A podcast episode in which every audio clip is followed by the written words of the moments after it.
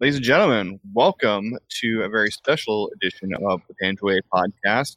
We're going to call this our EOD edition, and it times out pretty perfectly because this week uh, Russ Ho's episode came out with our first EOD tech on the uh, long form podcast. So, kind of nice to bring some more perspectives in here.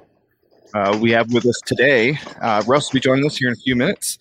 Uh, but we have Sean Johnson, who was on Russ's team, uh, one of his technicians, and we have Mario Kovac, who uh, am I saying that right? Kovac or Kovac?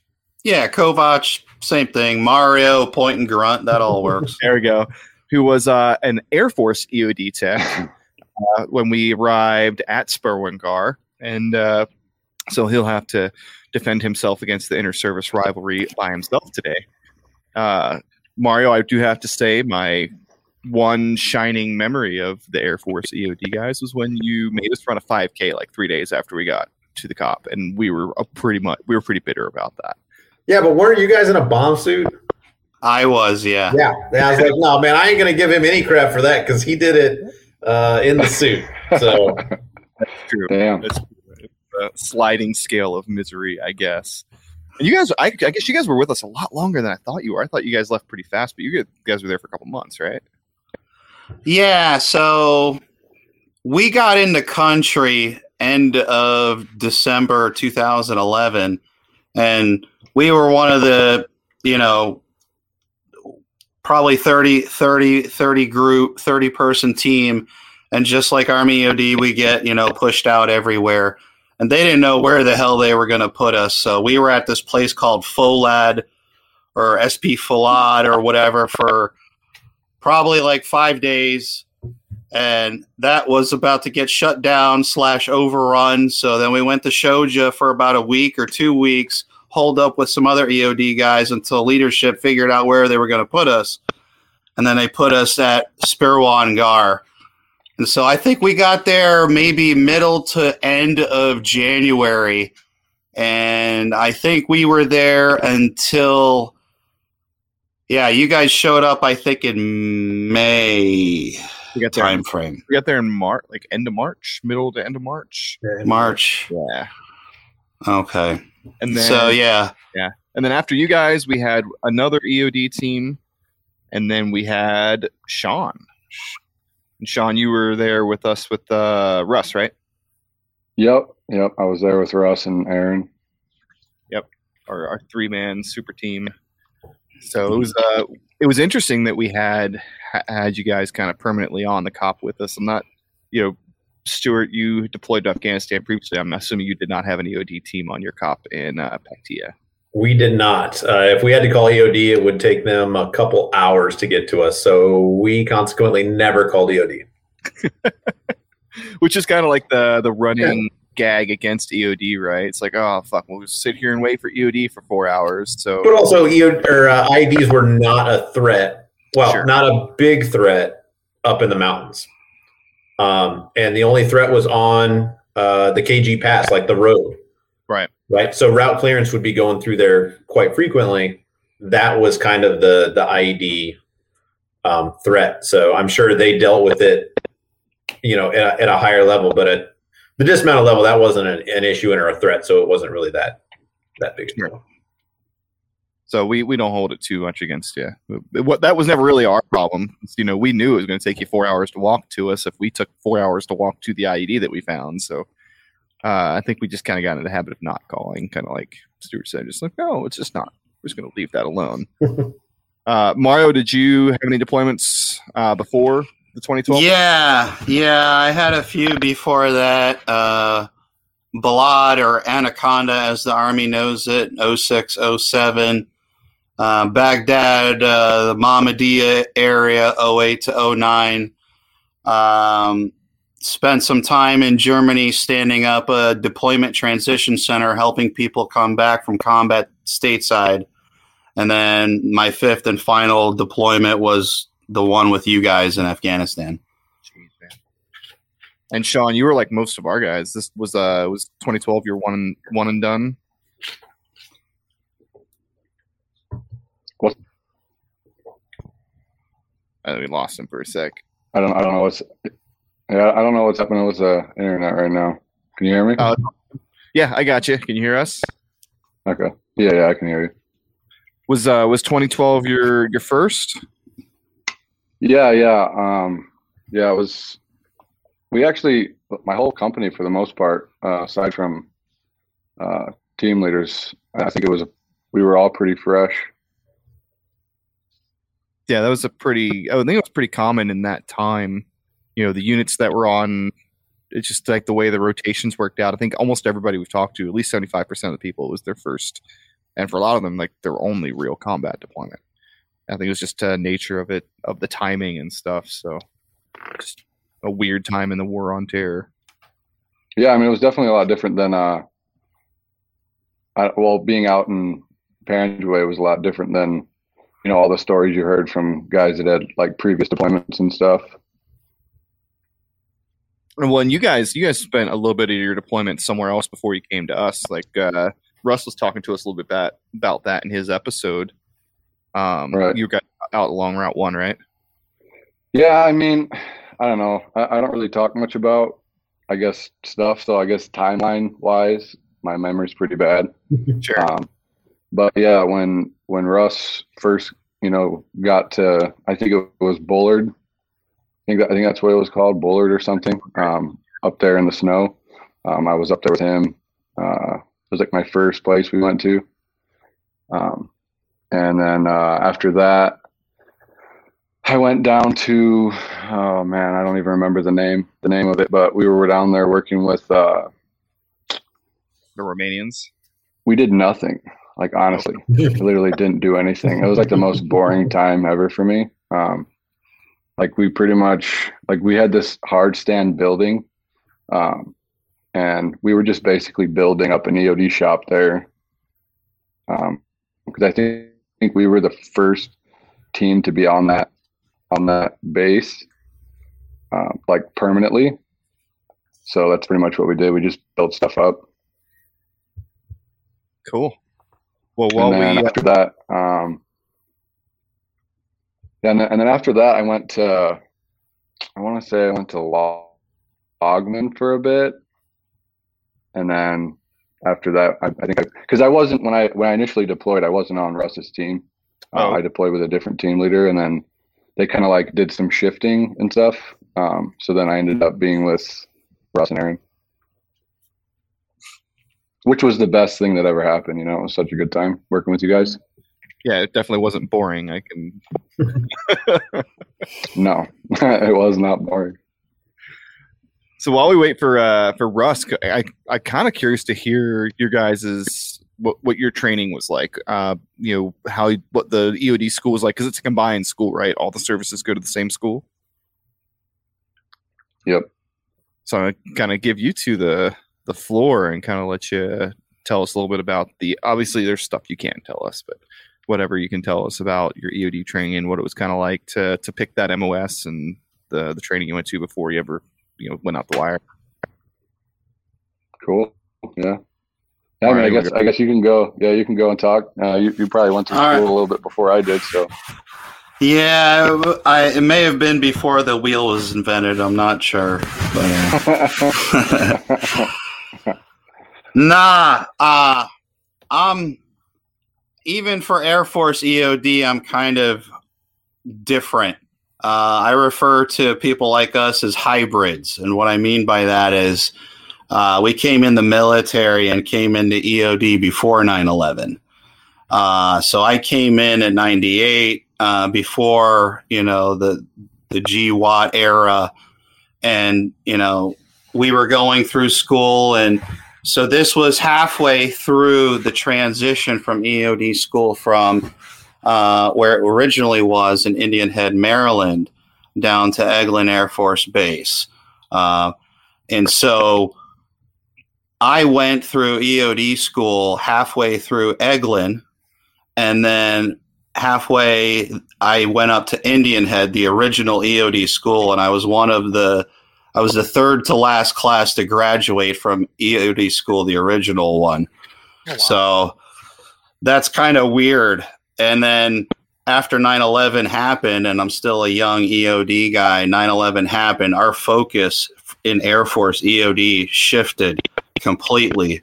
uh, from you know because every service has their own unique mission set and it's you know service rivalry is great and i love it but our differences are, are our strengths i think you know uh, it's a good thing that our army eod has their own unique mission set same with air force eod and marines and, and every other service um, but yeah with with how we were going how it shifted from taking care of aircraft and all that to supplementing uh, sister services or ISAF or coalition forces. Um, we had to do a lot of uh, shooting from the hip, uh, uh, big level stuff, and really drinking from the fire hose when we get boots on ground. So, yeah, and I mean that was something that you know the military working dog community also kind of ran into. Like they went from guarding checkpoints to going out on patrols. I mean, and obviously they still had patrol dogs within soft and stuff, but it was unusual for you know a Navy EOD hand, or not EOD, EOD military working dog handler like walking around with a bunch of infantrymen. Like it was just they everything was changing so fast, and I don't think they ever really got a handle on it. Yeah, no, I know, I know that they're very similar to us in our stateside mission and deployed mission. It, it's very supplementary. Um, you know, we have similar roles as enablers, if you will. That's how we saw it. Um, but our time there at Sperwan Ghar with you know some of the uh, the dog handlers that were there. I mean, uh, I remember working with Jonesy and Roybal, and um, those were some of the the, most professional guys I'd ever worked with, uh, personally, professionally, and yeah, so we we kind of had our own thing in the EOD hooch. You know, we would we would be playing poker a little bit when, you know, in the evenings because you need to blow off some steam. But we had each other, I guess. We were the misfits, the redheaded stepchildren. Well, and you, I think your uh, your poker nights out at the uh, the EOD shack became the poker nights in the in the big building and like yeah I know that Sean and his guys they kept having the poker nights over in the EOD shack so like honestly I mean that's the kind of shit that gets everybody by you know whether it's poker night with you guys or going and playing with the dog in the the kennel or I don't know I mean like not only did you guys bring like a little bit of comfort to the fight like okay we're good on this mission EOD's here like I don't have to clear across this road. Or it's like hey the dog is here like the dog can sniff out that or whatever but then when we get back that you guys you kind of had less rules than we did so it was, nice to, to to hang out with you guys where we weren't going to worried about getting yelled at for having our IFAK in the wrong pocket or whatever yeah it, it, it's interesting uh some of the daily struggles that some you guys would have versus what some daily struggles for us looked like. And it was interesting. It was almost like sometimes being Air Force EOD, but in that location was almost like being a fly on the wall. Sure. So, you know, um, some previous deployments, I without when I was new, I didn't really appreciate the differences and I didn't really look for the opportunities to see how not just myself but as our EOD team we could support whatever unit we were supporting and whatever mission and role we were. Uh, so there were a word a deployment or two where I didn't step up and you know offer those supplementary services, the training or whatever the unit needed. And so I made it a point to at least try and stick around the talk and go to the daily briefings, especially during that time when there was the transition of units coming in. And like Ho talked about in his podcast, trying to be that continuity between the incoming and outgoing. You know, we try to do that for Ho's team that replaced us we try to do and supplement as best as we could for for you guys that were coming in um, but at the same time we have our limitations too you know um, man, we would have loved to have done a whole lot, but it's really easy for them to not like something that we're doing and just replace us immediately. Now, uh, well, I, I wanted to ask you guys way, way off topic, and it's not that like, like it's just been a question was burning my head. Like, what is it like to crawl up to or stand over or stand next to like a live IED, knowing that like someone with like a second grade ed- education put that thing together? Like, what's what's going through your head is like you're kind of processing that, Sean? Um, I mean, so when, when I was out with you guys, um, I mean, Russ, Russ is just a man, you know. Um, so I mean, being being with him and working with him, um, it was just a good feeling known. Um, but I don't think that out there, I really, I really had that opportunity because I mean, when you're talking about like that, you know, that deployment, um, you know, you're leading up, going, getting ready to go overseas in general, and then um, as a team member, you know, like your sole job and what you're trying to do, or at least what I was trying to do, um, was to always like, you know, have whatever my team leader needed prepared, try to learn how like how they work, how they operate. Um, and then, you know, when we, we go out to Panjwai, like all that changed, you know, like we weren't in a truck anymore. So then it was like we go out on one mission and I'm carrying this one day, and then you're like, well, maybe I don't need to carry that. Maybe I need to carry this. Um, so for me, out there, never really had that opportunity, um, just because I mean, obviously working near near with uh, with Russ, but um, some other places um, I was working with different team leaders on that deployment before we had gotten there.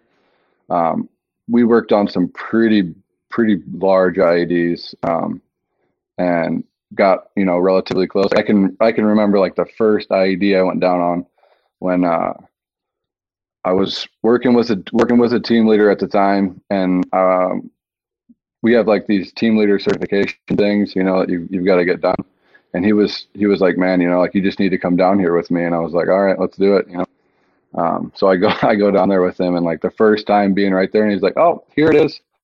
And I was like, oh wow, you know, it's pretty crazy. It's kind of surreal to think about.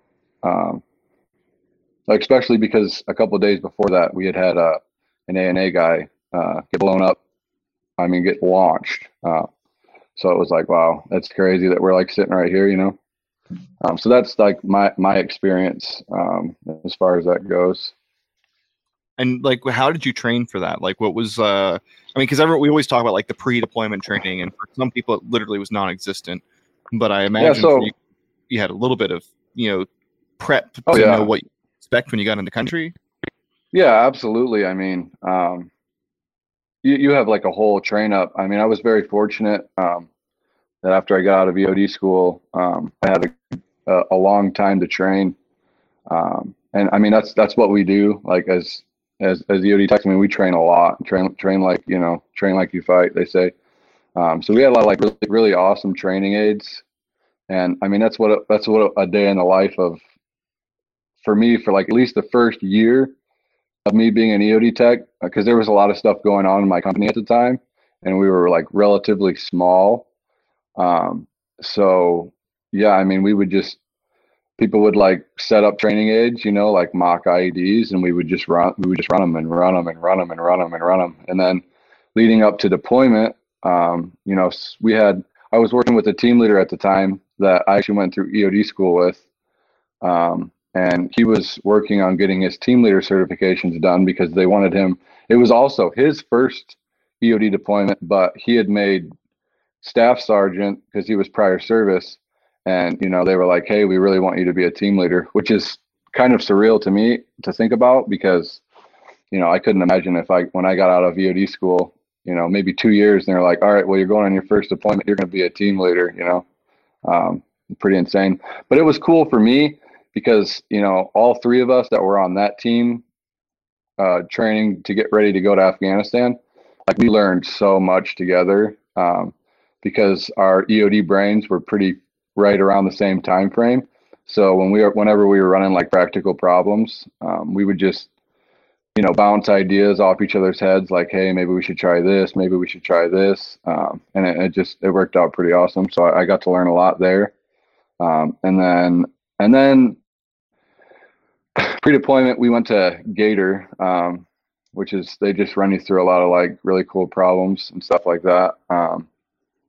Um, I mean, that's like I said from from my experience, uh, every single day, you know, like we'd get up, go do our PT, come back in, and you know, somebody was running a problem for something, whether it be cam or IEDs or ordnance. You know, I mean, we're just always always training every single day. Now, uh, you mentioned like the team leader certification and stuff. So, could you? I, am and I'm assuming this is very similar between the branches, but can you kind of describe what the relationship is with like a three man team, like between the team leader and uh, the other two technicians? What's that? What's that like? Like, are you talking about um, like jobs roles? Yeah, because like you know, you look at an infantry squad, right? You have a you have a, a team leader, and you, you have two team leaders. You have a squad leader, and then you have like your four Joes, and like one guy's carrying a rifle, one guy's carrying a machine gun. It's like how how are like how is that kind of team dynamic work with within EOD?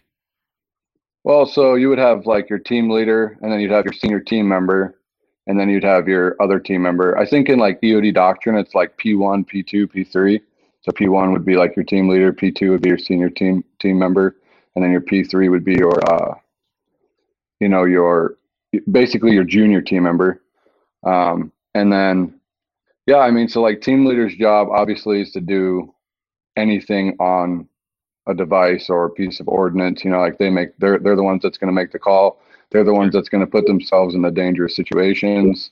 And by and by dangerous situations, I just mean like um, being being in the being in that position of um, you know, if if something needs to be done, they're doing it. And then P two, your senior team member, you know, his his job would basically be to just uh, be there to support the team leader. You know, like if you're in a in a uh, you know you're on like a mounted mission, you know, you're you're the one that's ripping the robots out, you know, and you're the one that's helping the team leader get into the bomb suit and you're you're helping that you're helping the uh the team leader, you know, just do everything. Like from from a senior from a senior team member's uh, point of view, I, I always took it as I was always trying to be like one step ahead of the team leader. Like if the work dynamic was good, like I already knew what he was wanting to do or what what he was looking, you know, to accomplish. So I'm trying to get tools around or you know rope or and stuff like that. But everything was different with Russ because Russ was like a one man show, you know. Speaking of the one man show, the man, the myth, the legend himself finally made it. Uh, Russ, I made it. Welcome, welcome to uh, the Panjwai Podcast Live. You already know Sean. I don't I know. Think, if, uh, I think I know him. Yeah, you, you look a li- look a little different. It's been a while, huh? What's up, Russ? Looking good, man. Thanks. And then yeah, uh, I don't know if you, I don't know if you know Mario or not, but Mario was uh, one of the Air Force EOD technicians that was at Sperwan Ghar when we got there. I don't think oh, you guys right on. passed on that deployment, but uh, I don't think so. Yeah. What's up, man? Hola. I have I have a quick nice. question. So yeah. So you guys were out there. I, I remember like the first thing I thought of like when I walked into the shop out there at Spermgar and like out there in like the little like sunroom or whatever. And there was all like I remember the first thought that went through my brain was like, man, somebody smoked a lot of cigars out here, dude. like there were cigar labels all over this cabinet, man. Mario is that is that Mario? Uh, I may have been responsible for probably forty to fifty percent of those labels. Yes. Gosh, man, that's a lot of cigars, for, my friend. Uh, for an uninformed audience, like we've talked about how luxurious Spur Gar was in the past, but EOD had like so we, we all lived in the building, so it was kind of like barracks for the infantry guys. But EOD kind of had their own little structure yeah, we, right up against the hill that nobody went to, and they kind of had their they they improved it pretty well. Can you guys want to tell us a little bit about Club Sparwan over there? We, we actually uh, downgraded when we went there. We're we're a little upset about that. How so? But, well, uh, let's see. Our remember when when we are up in uh, Shaw Joy, it was we are uh, like we are like the second EOD t- or Army EOD team there, but prior to us it was Navy EOD, and they bring their Seabees out to build, and so we had um, we and then EOD te- or Navy EOD teams. I think they run like eight eight man teams, and uh, so they're the shop they built was designed for eight, but there was only three of us there, and we we had our own generators, our own heaters. Um, it was a fenced in compound with cipher locks to get into the compound, and yeah, so you actually had to buzz in to even get in there. So it was pretty sweet. Oh, so, uh, so Sperwan Ghar was not nice for you. yeah. I'm was, surprised. it was- it was nice for the infantry. Okay. I, I'm surprised the Air Force uh, let let a team go to Sperwan Ghar. That was, uh, It was like one of the nicest spots I've ever been to. What the hell are you talking about? Well, here, here's the real question, Mario. Did you guys get paid extra to be at Sperwan Ghar? Like you get? No, I'm so tired of hearing that. It's not a thing. That's so funny. yeah. Oh, that's hilarious. Spur, Spur, the EOD shop at Sperwan Ghar is actually pretty good. Yeah, Yeah, it, it was. we pretty had nice. sweet digs there, man. It was Yeah. good life. Yeah. I had it. Yeah. I had it So- made because I had that whole side room all to myself. Oh, that's right. I forgot about Yeah. that side room. Yeah. Yeah, it was just me. Me. Well, it was me and uh, the 900 mice that lived in there with me. That's why you needed the pit vipers. We had the pit vipers in the concrete building. They took care of the mice. Exactly. There you go. Walk around barefoot. I think Yeah, that I think funny. they venom. Maybe I don't know. I, I know. I, I really appreciated those shower. There's nothing like a twilight shower. That, that Mhm. was pretty. that was magical. Not just, not then- just, not just that. The sign. yeah. It was the sign. The sign was I the think I best gotta- part for me. I think I got a picture of that Was it somewhere. was it the don't jerk off in the shower sign? There's something about your Yes, little. Your little Uh, soldiers. Your little soldiers. Yeah, something about little soldiers. And was that your guys' funny, first source that put that up? I don't know, honestly. It seems a little weighty for him, though. Well, he, he you know he wasn't there with us the whole time. Oh, okay. First sergeant column came a little bit later, Yeah. so I, I I have a feeling that sign was there well before we got there. Ah, probably. Oh, That was the one. That was the one thing I, I I watched your episode, Russ, and I was I was hoping that you were going to talk about like our entrance into Sperwan Ghar and that when we went there and talked in the office with him, and it was the the best When- thing that when- had happened in my, my whole When we career. went, talked the, to, the column tie try to scare you straight or something. I don't remember that. Oh yeah, Refresh my mi- memory. yeah. I remember he like, yeah, he like pulls us into that office and he's like, "All right, guys, you know, we're, you guys are in the wild, wild west. You know, I'll take you like 50 meters outside that fob, and I'll, we'll, we'll we'll get to our fight real quick." Yeah, I was like, "All right, dude, I vaguely We're remember for it. that. we're, I'll we're take here you- for it, dude." Bob, and then I'm getting right back in my truck and walking. You guys. Yeah, yeah. exactly. Yeah, he probably said it like 50 times, like, welcome to the wild, wild west. And the I- I- irony, irony is, like, when you guys got there, he'd only been there for like two months. It's not like he was there the whole time. oh, that's funny. Yeah, That's funny. yeah. yeah. So Luke actually had a good question when he was in the chat before he joined us in person. Welcome, Luke. Thank you for joining us from your What's up, boys? Kentucky. What's up, Luke? Yeah, I don't have the best internet connection. now. What's going on? It's good to see your beautiful face again, Sean Johnson. Yeah, man, it's been a while, dude. Been a long time, ain't it? Yeah, it has. Yeah. Whole nother lifetime. Yeah, right. I think I think my last lasting memory of Sean Johnson was him looking at me after I almost got shot and be like, "Dude, are you alive?" Yeah, dude. But hey, that was that was a scary that was a scary moment, dude. That was close. I don't think I've ever fallen so fast in my life. I didn't have any control over what my legs were doing. Yeah, just crack. That's all you heard was crack. Look back at the wall, and I'm like, oh my god, dude. Yeah. It's called survival instinct when you command your body to simply cease functioning for your own survival. you know, you know what? My one of my favoriteest memories of uh, Sean was uh, remember that patrol we were on, and then we had the um, female engagement team gal, and then we had that. Who is that other Oh my female that gosh, carried the, yes. the wolfhound? The Scottish interpreter. Yeah, yeah, Yeah. And she was walking God, around, dude. and then we took contact. We were just crossing like a little creek, Yep. And we took concrete contact, and Korea and I made it to the other side of the creek, and we just started shooting. And then we kind of look around, like, "Where's Johnson at? Where'd he go?" And those chicks grabbed him from the back of his vest and yanked him back down into the creek. and he's like, he's like, his whole back is like in the water. Yeah, and they. Oh my It's god! hilarious. I've told that story funny. so many times. That pissed me off so bad. That was the day. Yeah, yeah. That's when that's when Yeah. Took the round in the arm. That was a we are looking for the the kid in the weed field. Oh, is that what that was? Yeah, when the U- when the New York, New York Times is like, yeah, there's this kid got beheaded, and we're like, we're gonna go look for him. We're just gonna trust the locals, and they're gonna point us right to where this kid is. We're like, Oh oh yeah, yeah. Oh Point- yeah. freeway ambush, which is what happened. Yeah, exactly. Listen, we just we just always showed up for the good time, man. Right. Yeah. You did. You guys had just to followed you guys, you know. Uh, for the for the fun missions. Yeah. Yeah, yeah. We just we just know, followed I- you guys.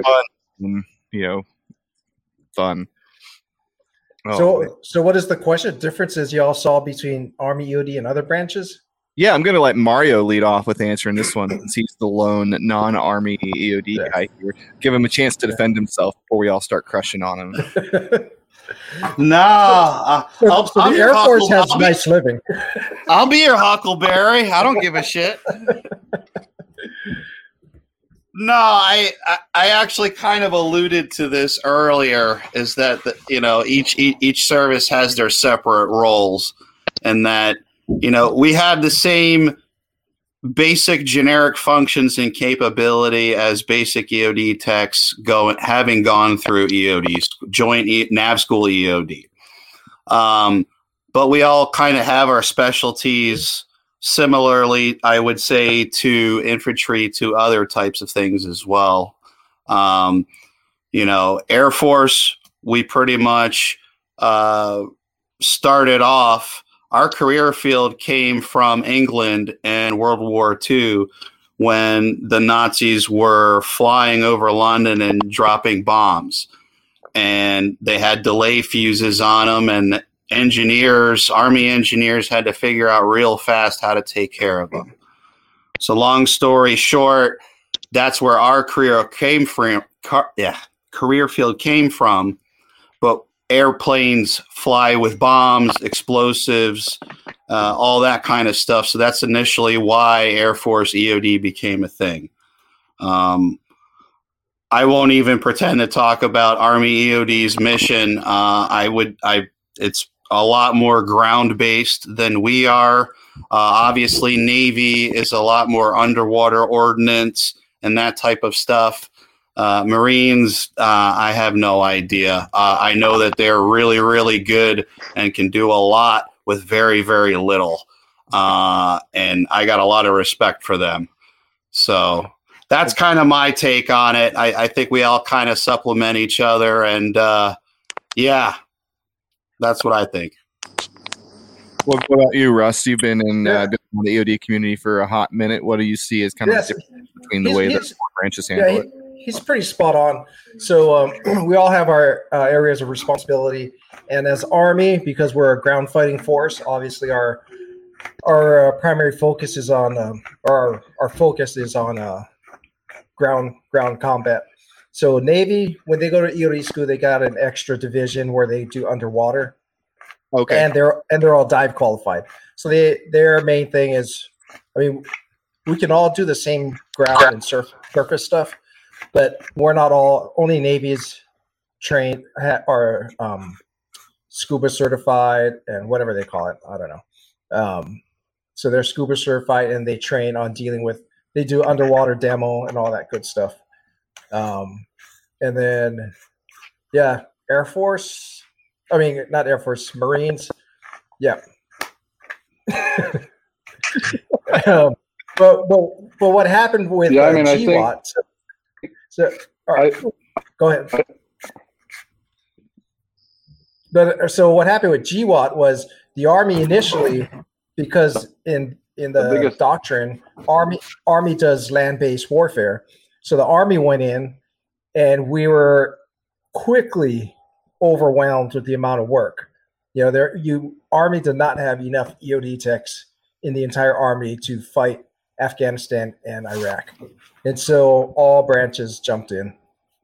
So Yeah, yeah. I mean, it seems like you know, despite all the differences, at some point you all ended up, you know, driving and walking around with grunts, Yep.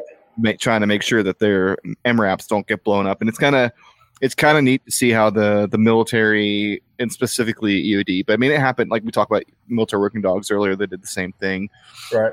How they just had to like kind of shift their focus to make sure that you know the guy on the ground was best supported, and that, I think that's pretty neat about your community in particular is how quickly you were able to just shift. And I think that's because, as Mario mentioned, and you talked a little bit about in the podcast, you have a stateside mission too. Right. Yep. Yeah. So so all all four branches d- does the same stateside missions. So uh, I think you can even find videos of like I know there's one here in Washington. A sea mine showed up somewhere, and the the Navy EOD out at Bremerton went and disposed of that out in the in the water. So there's video news video of it somewhere. It's pretty wild that you have a sea mine just showing up in the Puget, Yeah. yeah. Sound. Like, where did the fuck this come from? well, yeah, I uh, I want to say that back in World War II, we actually did put a defensive perimeter of sea mines off Oh, our uh, coast, and so I don't know if like you know, oh shit, one got lost, and uh, yeah, they, they weren't as um, I think back in the nineteen, you know, thirties and forties, they weren't quite as uh, um, didn't keep track of their stuff as as tight as we do now. Continuity was not an issue. Well, Yeah. we literally lost nuclear bombs, so the idea of losing a sea mine probably took all that. right, off. right, right. yeah, There's not a lieutenant out there doing inventory of sea mines every every quarter, every change of command. exactly. Yeah. So there's a there's a not to or um. See, this was back in I don't know if you were here yet, Johnson, because you got here in what 2010, 10 ish. I think Sean might be a little frozen. Yeah. Yeah, 2010. Oh, there he is. Yeah, so I think you might have been here right around the time it happened, but we're going up to Seattle, the Seattle ports, like almost weekly because they were dredging out there and they kept pulling out UXOs underwater, the the dredge, and we're like, dude, you guys got to stop doing this. Like, you know, after so you know after ten UXOs they're digging up, we're like, you guys got to stop this. Well, it turned into this big Army Corps of Engineers thing, this study and research turns out what happened was as ships were coming into port from World War II, um, rather than inventorying everything, they just dumped everything overboard. so they're like, they're like, Very We'll just- believable. we'll just dump it all and expend it, expend it, expend it, and we're good, and we can all go on leave now that we're in Seattle. Well, you know, fast forward. There's Yeah. nothing unbelievable. Sounds like ASP I, ammo. I know, right? Was it? I said it sounds like ASP ammo. I know. Yeah, exactly. What's what's the rule? If you don't, you have to. Sh- if you don't shoot it, you have to give it back. So it all gets shot. Yep. Yep. So, Right. so yeah. But Um. Oh man, I had a really good question, then I forgot about it. Russ starts talking about you know freaking lieutenants not wanting to do their inventory. I've always had a question, All right, let's go. and you know, granted, I will be the first one to admit the the majority of my EOD knowledge comes from the Hurt Locker, right? That's that's totally true stuff. Right. And it's I mean, we all can agree on how amazing that movie is, right? It's like a documentary. Right, Pretty Um, much. right. but like the bomb suit, right? Yep. What's gonna happen if you're wearing the bomb suit and one goes off, right? Is it gonna work like for real? That's not really what it's Uh, designed for, though. Mario's nodding his head very aggressively. Mario, tell us what's going to happen if you stand let, let, on a real IED. None of these like five. Yeah, yeah, yeah. Like a real one. Like Real. what's it gonna do? Let's say you start at 15 and then you end at 300. A hundred. Because you know anything over a hundred, it's- you're just gonna it's gonna turn you inside out, right? Yeah, I mean, I mean, I can remember. Uh, go ahead, Sean. Oh, I, I was just gonna say, like, I can remember, you know, in EOD school, like when they started talking about the bomb suit. I don't even remember what division it's in, but you know, they they talked pretty heavily about. And I think they had like diagrams and everything that they showed us. Um, and it was basically just talking about how like, uh, you know, it's it's more for like going there and coming back because then it more so than it is like being on top, you know. But it'd be, I guess, interesting to know um, anybody that's like been in a bomb suit on top of like like a, a device or ordinance or something, and you know what it's done. I guess. I mean, I feel like 20 pounds or less, you break a couple bones and you go home, right? Like, because 20, like a Yeah. 20 pound IED is like a double amp, like, but you, you survive. So I feel Yeah, like, so so the, the the suit's actually designed to um to channel the blast so so it um so it protects you from the blast but there is there's a, there is a limit to it like if there's a 50 pound charge and you're a foot away from it that's not going to do anything but you know if that same 50 pound charge say it's a um, command detonated ied and they detonated a little early and you're 30 feet from it that bomb suit could be the difference between surviving and not so what you're saying is like in the beginning of the Hurt Locker, when he's running away from the IED and it goes So off, he- like he should have survived, right? Oh, he should have been running backwards. Oh, oh, Yeah. yes. Yes. Yeah, protection to the right. Front. Yep. Well, okay, so we found one discrepancy in the hurt locker. Okay. All right, we can agree that we found the one mistake in that movie. That's a 15 point hit right there. He failed. or 16 point hit, I should say. oh my god. So Yeah, I've always wondered that about that bomb suit because I've always like seen you geared up and things like that and been like, Yeah. no, like no. So the charges that we saw there in Panjwai definitely would have saved us from it. yeah, So Sure. and it would have saved limbs probably. It would it definitely would have worked. But um, some of those bigger ones we saw um, elsewhere, it wouldn't. But it might have protected us as on our approach to recon it, or or um, you know when we're heading back. So um, yeah. So and, blast blast is really funky. Like it does a lot of weird stuff. So so it's, there's no way you could say like oh a ten pound blast they'll protect you. You know, Yeah. it all depends on the environment. The, I mean, really, humidity can make a difference. What walls are surrounding you, um, all that kind of stuff can make a difference of, you know, what that ten pound blast does. Sure. That was a So- good question, Stu. Way to come. Yeah. Well, I see now that I, I I was like, man, trying. I was really struggling for questions, and now I have like a flood of them coming, Let's go. What's up? and most of them are ridiculous, and I apologize ahead of time. So, do you guys remember the little yellow stick that the Afghan clearance teams and their EOD had? The little magic yellow stick. Any nobody? Nothing. Okay, maybe I'm just imagining that. No, no, keep going. It was like the Afghan clearance teams, and maybe this was like at the beginning before they actually got actually equipment, but they had like this little yellow stick that was like their clearance device. And I was curious if what even was that just like a magnet at the end of a stick? Because I thought that's what, what it was, but um, Well, uh, I think I think the uh, classification on that has expired, and it's really just a stick.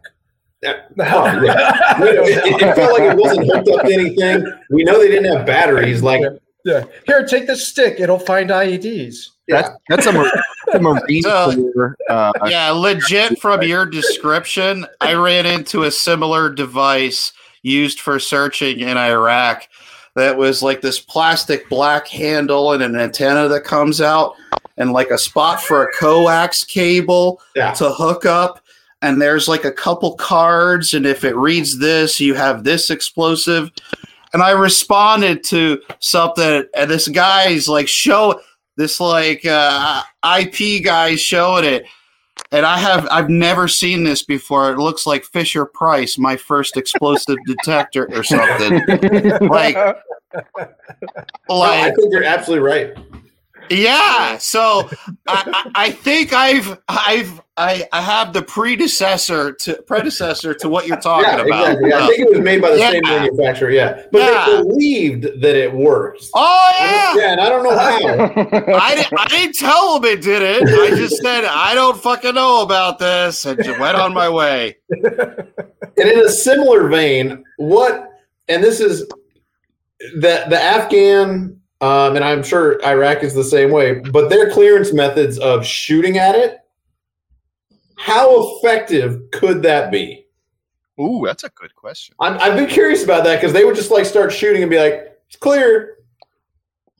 Interesting. Does that have any validity? No. Well, now, hold on, hold on, hold on, hold on. Did you guys not carry a 50 cal around for that exact purpose? Not for IEDs. What was the 50 cal for? It was for submunitions. Okay, And I define that because I Um, mean, What- was Mhm. it Sub, submunitions? Yep. yeah, submunitions. L- little bomblets that come out of dispensers from the aircraft? It's Uh, more. It's more of an Air Force thing.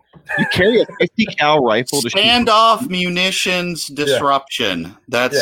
SMUD. They're SMUD techniques. Yeah. So it sounds like you made up a reason to have a 50 cal. Sure, Yeah.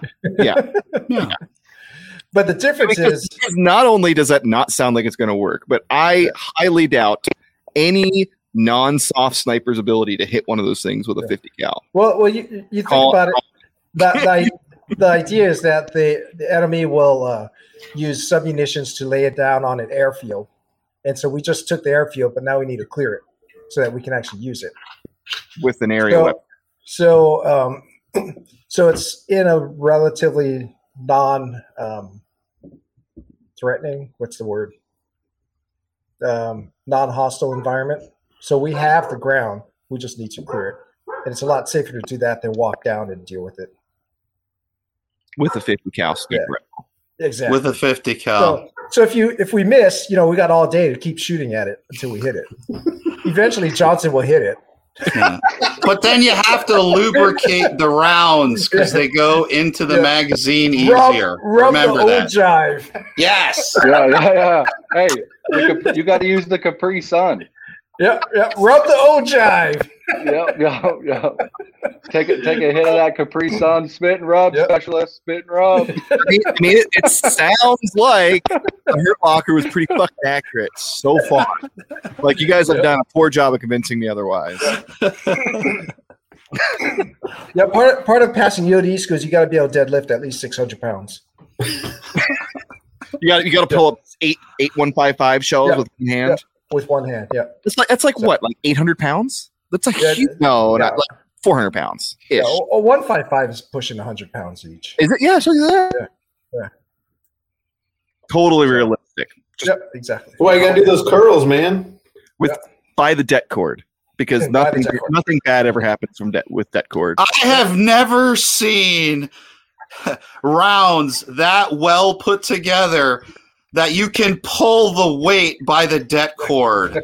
They do not wire their shit that good. Trust me, because we don't wire our shit that good. Yeah. Like, Have you? Did you ever come across an IED and be like, "Damn, this dude really knows what they're doing"? Like, just been absolutely impressed by like the craftsmanship and the like the, the creativity, or like is it literally all a whole I- bunch of first graders? I think we talked about it a little bit on my podcast with the uh, Afghanistan, not so much, but Iraq was Mario. You said you've been to Iraq, right? Yeah. Yeah, there's some impressive shit in Iraq. Like, Yeah, it was. It's really interesting to compare the two because Iraq was my foundation before going to Sperwan Ghar in Afghanistan. Uh, but yeah, to to Russell's point, absolutely, uh, it definitely seemed a couple steps up as far as uh, how it was employed, how it was put together, uh, all that kind of stuff. A lot of things coming together. Uh, Afghanistan, I don't want to say it was the wild, wild west because I don't want to put somebody into that negative headspace again. However, uh, it seemed like low the low tech uh you know the the whole kiss concept keep it simple stupid Sure. uh it it Yeah. seemed like Yeah. that tended to work the best uh but that was just based off of my observations That's Well, that's pretty much right on. I liked uh, Russ's comparison in his episode where he talked about technical versus tactical, whereas like the IEDs in Iraq and even uh, different parts of Afghanistan were more technical. They were better built. They were they had Yeah. all these different triggers and switches and stuff. But like in Panjwai or Kandahar and probably even Helmand would be the same. They were just really fucking good at knowing exactly where to put them.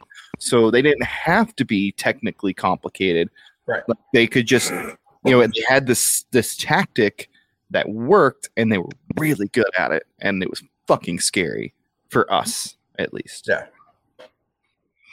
Not for Yeah. Russ apparently. Apparently we still fucking scare him. it was scary, all right. Yeah, okay, yeah.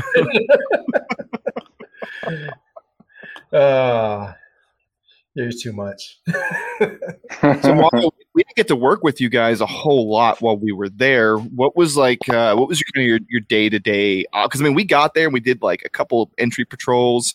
We did like one big operation. and You guys were gone. So what? Before we got there, what was kind of your day to day like? Did you go out on dismounted patrols with the guys a lot? Was it mostly reactionary? is this me Yep. Is yep. this yeah, yeah. So, so the way kind of that the rules were set for us, it's basically like Office Space, where he's got eight different bosses. Sure. Yeah. That's that's how it was for us, and uh, you know, we were mainly postured as QRF, as a QRF responsibility. So as as the landowner, if you will, if something comes up in the landowner's AO, an explosive hazard, uh, they'll look for the closest uh, EOD asset. And if it's us, they'll call. And you know, if if the unit we're with, if it works for them, we'll go and take care of it. And that all gets worked in, racked and stacked with you know what you guys have going on. Supporting infantry and troops in contact is obviously more important than other things. Sure. um, but by nature uh, they made it extremely clear over and over and over again that we were not to enter the rotation of patrols and this and that. Um, i spent a lot of time trying to explain uh, higher up Sperwan Ghar in that area and the grape rows and why we can't take vehicles everywhere and you know Russ knows that when you're operating a, a, a mission mounted versus dismounted it's it's apples and oranges as far as what capability and level of protection you have uh, so knowing knowing those limitations beforehand were really important when it comes to proper planning. Uh, and uh, you know, it was it was a big balance between wanting to be there for everybody and take care of the supported unit, but at the same time, we had to make decisions that wouldn't get our guys ne- unnecessarily killed or yanked out, and then some other dumbass comes in and it's going to be even worse for you. Sure. So, yeah, the the unit that was there beforehand, uh, leadership was a bit different. Uh, so that was putting things together for uh, Captain Kitching and everybody. Then trying to get him set up on the best way forward uh, was a large part of what I was trying to do towards the end, especially after my two team members left and went back to KAF. Uh, this was a couple days before you guys went on that mission, unfortunately, where Brazos was hit. Um, but I remember the days before that and just, you know, on one hand, I was like, I did everything I could for them. I, I showed them where everything was. Uh, we sat down with the maps, looked at you know everything, but on on and it's so difficult to just sit back and not go and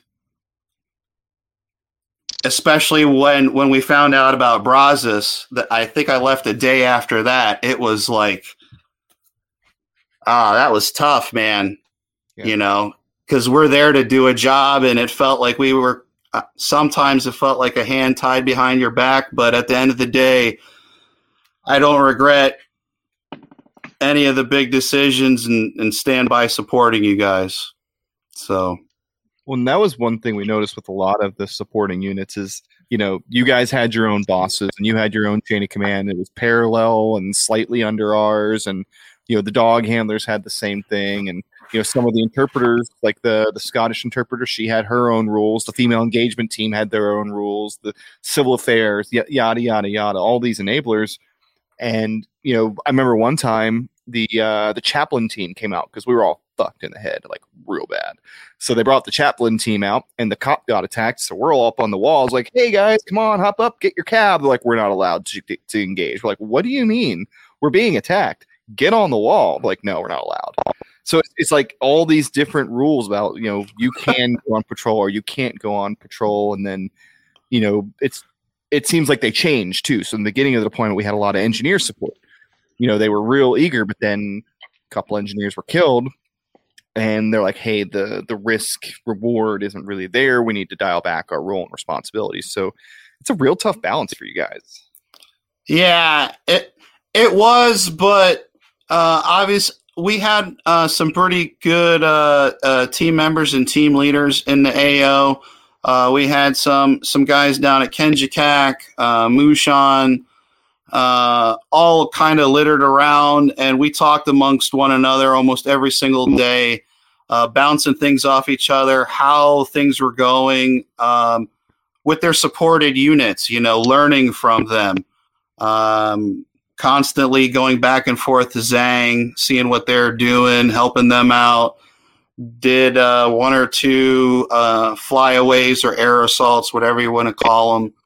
So, yeah, I mean, we really try and be as flexible as possible, but like out of from Russ's podcast, all all the complaining about what takes EOD so long. It's because nobody fucking tells us the chain, that goddamn telephone game is too long. It's too long. That's why. Well, especially in Panjwai, like e- even if you know immediately, like you're like, we we tell you immediately, like we have a three hour walk to get to you. Like it's not like we can just hop in a truck and drive there in 30 minutes. It's just not possible. Um, and I know, you know, we're not we don't hold it against you guys at all, but it was nice when the army teams came in and like, hey, we can go on patrol with you. We're like, yes, because Oh yeah. a you can clear all the hard shit and b you're there if we find shit uh, and c and but particularly with russ and sean's team those dudes loved to fucking shoot shit so sean tell us what it was like to be an honorary infantryman with bravo company 164 and just get into gunfights all the time which is definitely not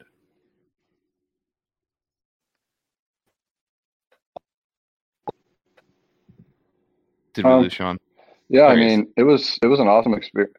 Can, can you guys hear me? Um, we gotcha no, I mean, it was it was a super awesome experience. Um, I mean, like I said, the earlier parts of that deployment, um, you know, some some parts of it were boring, some parts weren't. But I mean, when we got there with you guys, um, I mean, it was I was I was super fortunate to get to work with Russ because I mean, Russ, from from my experience, was just really good at getting boots on ground with Sperwan Ghar and building a really good relationship with your guys' unit and everybody else that was, you know, in charge of everything going on. And then like letting you guys know our capabilities. Because I mean, from from my perspective, it could have been another team leader that went out there and they were they could have just been like, well, we're just gonna QRF for you guys, you know what I mean? Um, but obviously that wasn't that wasn't the best way for us to support you guys. Um, so yeah, I mean, it was it was it was cool. It was interesting uh, to be able to go out and see um, how infantry operated. Um, and I don't know, looking at like those LTs on the ground, I don't know. I still think back and I'm like, man, like to be that LT on the ground that's got to make those decisions, you know. Um, like I have a lot of respect for those guys. Um, so yeah, for sure, it was cool.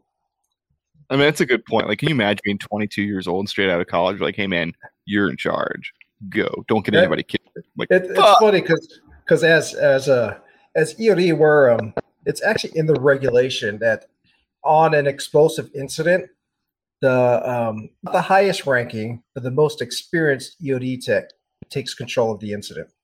Right. So there could be a freaking colonel, but might only have a few years of actual EOD time. Then that staff sergeant who has a whole bunch of years is going to take control. Sure. Yeah, as So- it should. yeah and so so i know for me i'm sure for mario and sean too it it was like man this is weird we're in the shit right now bullets are flying everywhere and i mean the lieutenants did a great job but it was just like that platoon sergeant's been there done that before this is that lieutenant's first time doing this shit and it was, it was just like wow yeah but so Well, it- you really think about it, in a in a firefight, like yeah the risk is quite low. There's a lot of room for that LT to make some mistakes before the Right. platoon sergeant's like, okay, sir, we're gonna bring it back a little bit. yeah Um, Yeah. But what you mentioned is a really good. It's the exact same way in the aviation community. yeah If you when you get into an aircraft, you know the the senior pilot is in charge, or the the Right. pilot is designated as the the pilot in command is in charge. Sometimes Gotcha. that's a higher ranking officer. Sometimes it's not. Sometimes it's a lieutenant colonel listening to a CW two, and the CW two tells lieutenant colonel to shut the fuck up. Lieutenant colonel Right. shuts the fuck up yeah and it's and, you know with certain career fields you can do that because the inherent risk of just doing the job is so Right. high that there's no room to let the LT make some mistakes. And it's Right. just funny that a firefight is one of those places where we've determined that it's okay for the LT to make a few mistakes.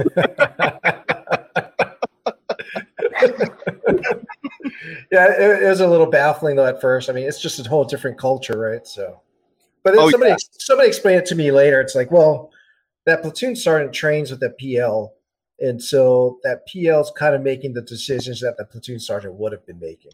right. And he's Yeah, leaning super hard on him. Yeah, yeah. He's So like, like- guys, go charge that hill. yeah, Yeah, yeah, yeah. so, so it makes sense, but but yeah, that that those first few times I was like, man, this is nuts. yeah. So Well, and what's what's really interesting about our deployment is typically the experience difference between a first lieutenant and a captain is nothing. Like Right. it's literally a year difference of the whenever they went to school. Mhm. But for us, Captain Kitching had been enlisted, and then he had been in Ranger Regiment. He had gone to and been in 82nd. He'd Right. done all these things, so he was a 03 with the experience of like an E7. so Right, it right, was, you know, the difference in expertise from our PLs to our company commander was massive. um, yeah, yeah. Uh, which you know, that's a whole other podcast. But Right. um, but it was we, we I think we were lucky to have that, um, and I think every unit that has a, an officer that was prior enlisted is lucky to have that officer. Yeah.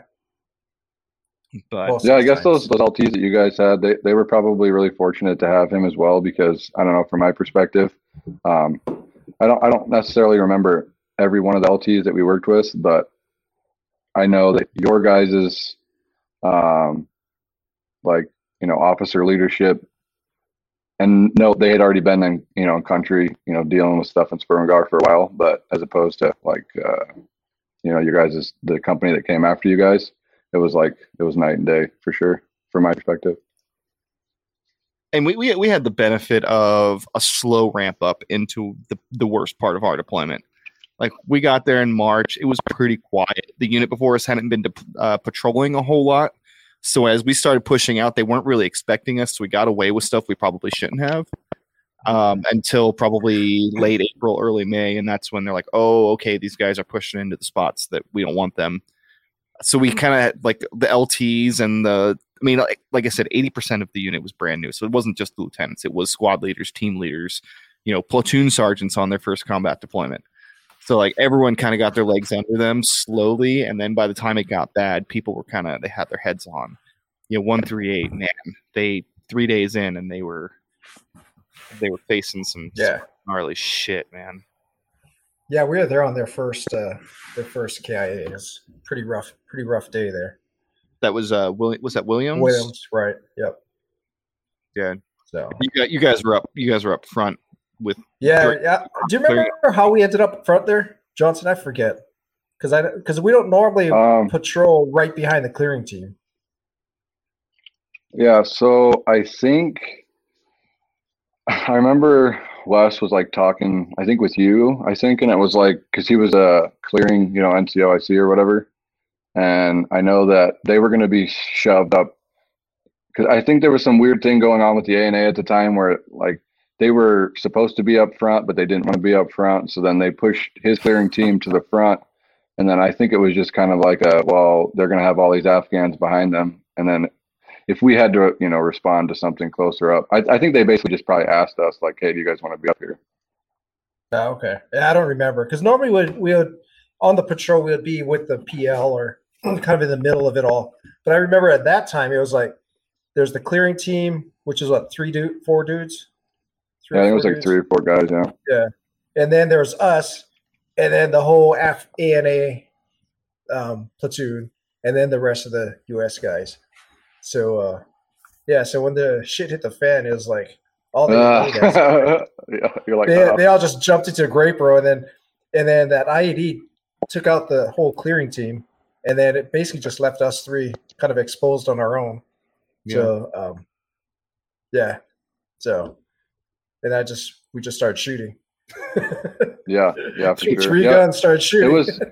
Yeah, I mean, I mean that that day specifically was kind of sketchy for us because I mean, you're talking like the rest of the U.S. guys were like behind a wall still. yeah, there's still a um, whole like a whole grape or not grape row, but a whole uh, what do you call it? Farm field field away. Yeah, So- so there was like it was basically like the clearing team got hit. They were on the other side of a wall, and there's the EOD team, and I mean we were we were pretty much out there, you know, kind of by ourselves. So it was, you know, we had the ANA behind us, but they were just kind of running around like chickens with their heads cut off. Sure, try to find another IED to step on. Yeah. Yeah, basically. Yeah, and then Sean got to put his first aid to use, patched up some dude shot in the arm or some shit like that. Yeah, yeah, some yeah, um, yeah. Because I think I remember when when all that happened. Some you know, um, there was that little wall or whatever. You know, we had like rounds kicking up everywhere, and you could hear like Yeah. whoever was shooting. They, were- they were pretty dang close. Um, so I can the the one and only time that I was in you know in that AO where I like I dropped like I dropped down as low as I could go. You know, and uh and then I just remember looking over and I could see like Aaron. Aaron was like in a ditch, and I'm like, "What are you doing in that ditch, bro?" like that's sketchy, you know. but then I'm like, "Dude, like I gotta move. Like I gotta go get into this ditch." So I I, I got up and I I was like yelling at Aaron, and I'm like, "Dude, I'm coming to you." And he was like, "All right." So I got up and I ran, got into the ditch, and as soon as I landed in the ditch, like, boom, the explosion happened, and uh, yeah, it was pretty gnarly because I remember like kind of like checking me, you know, like holy smokes, dude, was that just me, you know? And then it was real quiet, so I was like, man, maybe that was like an RPG or something. Yeah, Then it got, we totally you know, thought it was RPGs. Yeah, Yeah, and then it, and then it got pretty loud, and then I think I had the Minehound on my back, and I handed it to Aaron, and I was like, "Here, take this to Russ." And then we got kind of separated when you guys went out to do your thing because that A- yeah that A and A guy got shot, and he was like vomiting everywhere, dude, like profusely, oh, freaking out. Oh, it was disgusting, dude. Didn't he get, Yeah, he he- shot arm, right? Yeah, well, he got shot like right in the shoulder. Ooh. Yeah, but what, which, which, this is what's crazy, right? So I always carried a pair of gloves, you know, like, and I had like a little admin pouch on my vest, and I always carried a pair of gloves, and I was like, for that specific thing, like if I ever have to work on an Afghan dude, like I'm putting these gloves on. Well, like in the heat of the moment, you know, like this, I mean, this, you could see this guy just pouring blood everywhere. So I'm like, all right, well, I don't have time for that. So start ripping all this dude stuff off. I've got all these ANA guys around me, and these guys were these guys were freaking out. You know what I mean? Like the the unit that was on the ground with us because they're just like they're separated from us. They're like coming over the radio, like what's going on? What's going on? Um, and then uh, yeah, so I'm like working on this dude and I'm yelling at these Afghans, like, dude, like we're getting shot at. Like I'm telling the, the interpreter was sitting up there with me and I'm like, you need to tell them like they need to pull security, dude, like, we're getting shot at, you know? Um, so then, yeah, whatever. I, you know, start working on this dude, but I, it's so funny because I can remember it's so hot over there, you know, on this day, even specifically, I like, I get this dude's vest off and then I, I, I get, I cut his fucking uniform top off and I'm thinking like I'm gonna come do a t-shirt. Uh, no, there's like PTs under that. I cut I cut that off. Then I cut a t-shirt off, and then he's got like he's got like a Gore-Tex on under there, dude. And I'm like, what the hell, dude? Well, it, Like, it was this- December. You know, it was it was. Yeah, it was for like them, I guess. And still, Yeah, Jesus. yeah, for them. Uh, Yeah, wonder but it was so it was crazy to me that they, like the the Afghans, man, like they had worked with, you know, they've been out there for a long time, and it just blow. They're sitting over there praying over this guy, you know what I mean? And they're all just like holding his hand stuff, and I'm just like, like we're getting shot at right now, dude. Like, you know, no big deal for you guys, I guess, but like my rifle's like sitting over here off to the side as I'm like trying to plug up your, you know, your buddy, and then yeah, it was pretty nuts, pretty crazy day.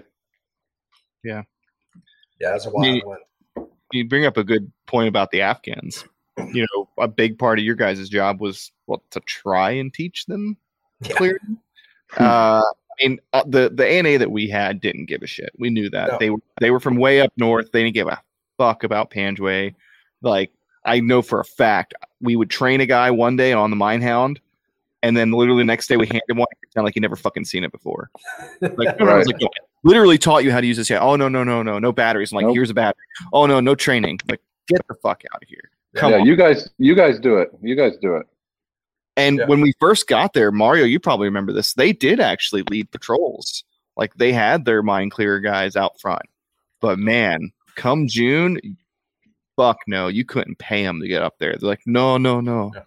So I don't know. What was it like trying to teach those guys something as important as mine clearing? Um, I'm trying to think. I think we were trying. I don't remember. Um, like I remember trying to schedule it and do it, and they they just really weren't meeting meeting us there. You know. No. Yeah. So I know we I know we tried. I think we did a little bit, but for the most part, it was it was we are trying to plan it and schedule it, and they wouldn't come, and um, and then we would have to go check their equipment because they got a bunch of like robots and and some basic EOD shit and and um yeah, so they just it's like pulling teeth to try and get them to come out and train, but Yeah. they just wouldn't do it. What about you, Mario? What was your experience like? They always just wanted to. I feel like they always just wanted to eat food with us. Yeah. Hey, which I was down with. Their food was good. It was freaking delicious. Yeah, for sure. About 50 50 Yeah, was. getting dysentery, but it was good. Uh, Yeah. I had no problem. Like as far as like individual, I mean, there were a few that were definitely fucking sketchy, but for the most part, man, they were just they were there on their tour of duty, just like we were. Most of those guys were fairly relatable, but I mean, they just had no interest in It was always sketchy for me to go over there and eat with them. it was always sketchy. I never wanted to go. I was like, no, I don't want to go. I mean, like, like it was just, especially as like the green on blue thing got bad, like it just got super sketchy to be with, with the Afghans with anything less than like a squad. Because I mean, Right. all it took was one dude with an AK. You could take out a fire team in a half a second. Yeah, I we were there when the Belambay shooting happened, and you know, be how how things were on PBSG before the shooting and then after. Um, I can't tell you how tangible it, it felt.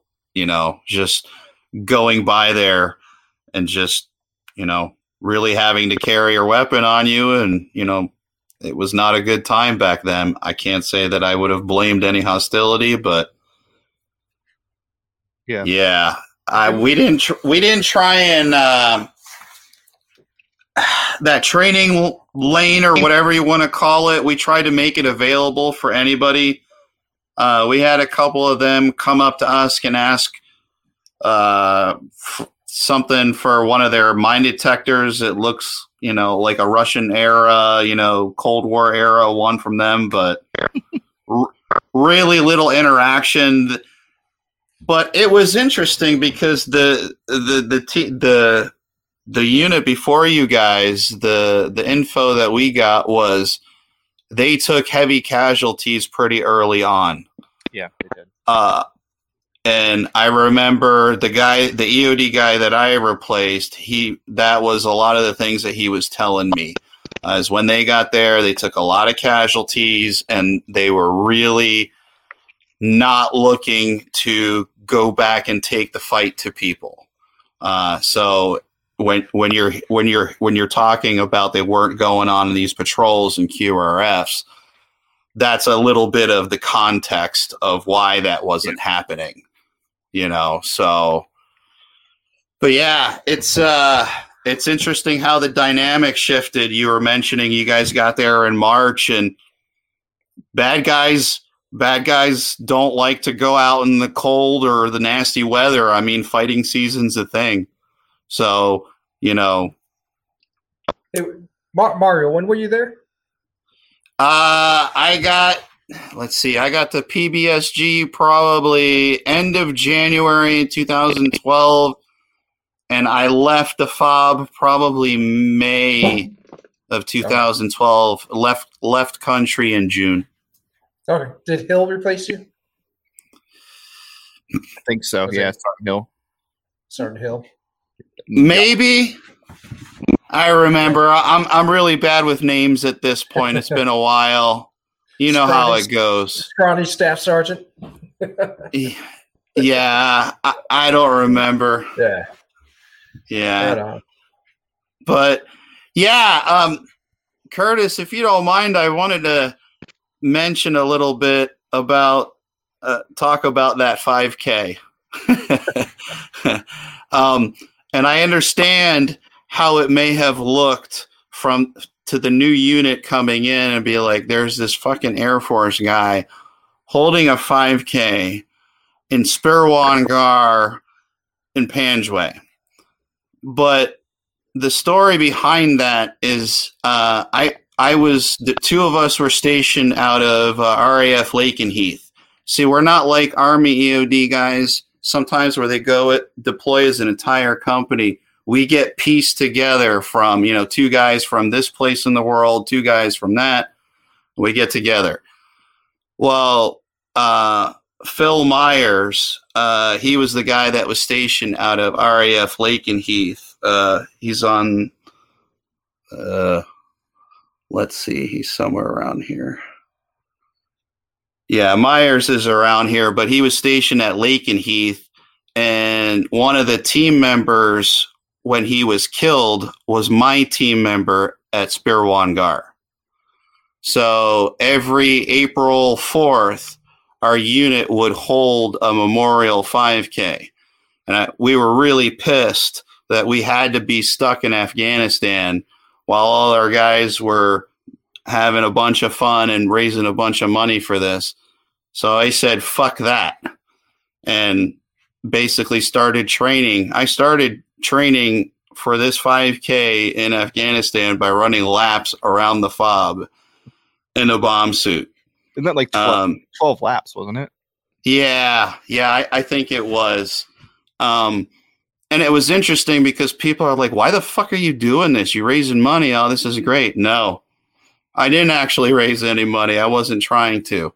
Um, it was just to show that uh, it didn't matter where we are. We were going to support our brother uh, who was killed in Helmand uh, in, oh, yeah but that's why we did it. It meant something to us, and we felt it'd be a kind of a good segue to bring the new unit in and kind of get people together. Um, so that's my side of that story. So that's why we did something that stupid in the middle of Afghanistan. Oh no, Fuck, fuck you to Taliban. we we we uh we definitely didn't think it was stupid to do it. We thought it was stupid when we got forced to do it.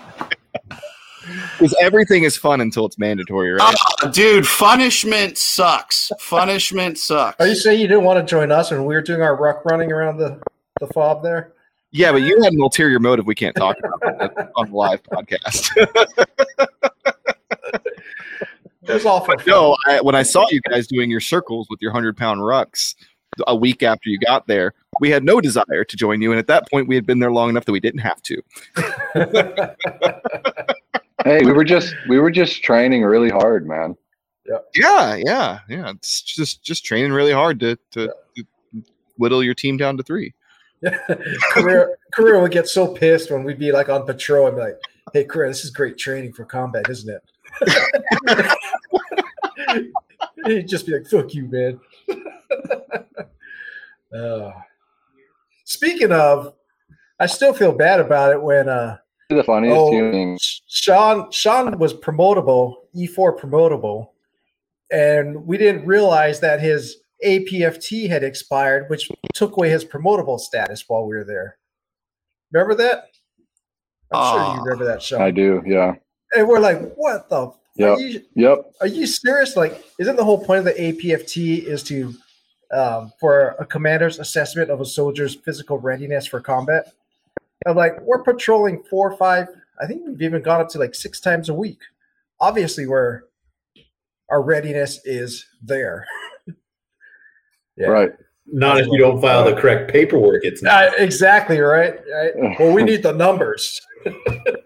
Well, I'd Well, like you know, the funny you. thing is, the funny, the funny thing is, I went, I went back to the board with, with not, without having, without having a new PT card too. Are you serious? Yeah. well, it's like, where were we going to do a PT test on the freaking boulder rocks that we have to walk over? Going, Just run down hyena. Yeah, yeah, that, yeah, yeah, there you go. Just Just cover me. two mile. yeah, Cover me. I'm going to run down uh, one mile up Brown and back. yeah, uh, super. Well, funny. it's uh, well, if you or you could do your PT test the pilot way, which is fill in your PT card, have your buddy sign it, and you sign his PT card. Yeah, yeah. Oh, they don't believe in the army values, and then they, they don't have integrity. Um, Everyone's least favorite army value. yeah, yeah, that's fine. Was the board pretty easy when you went back for it?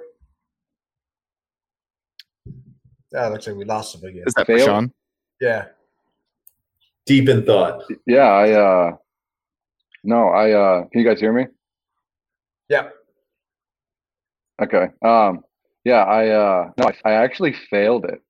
I failed that board. Yeah. What? Yeah, yeah. I failed. So I, yeah, so I failed.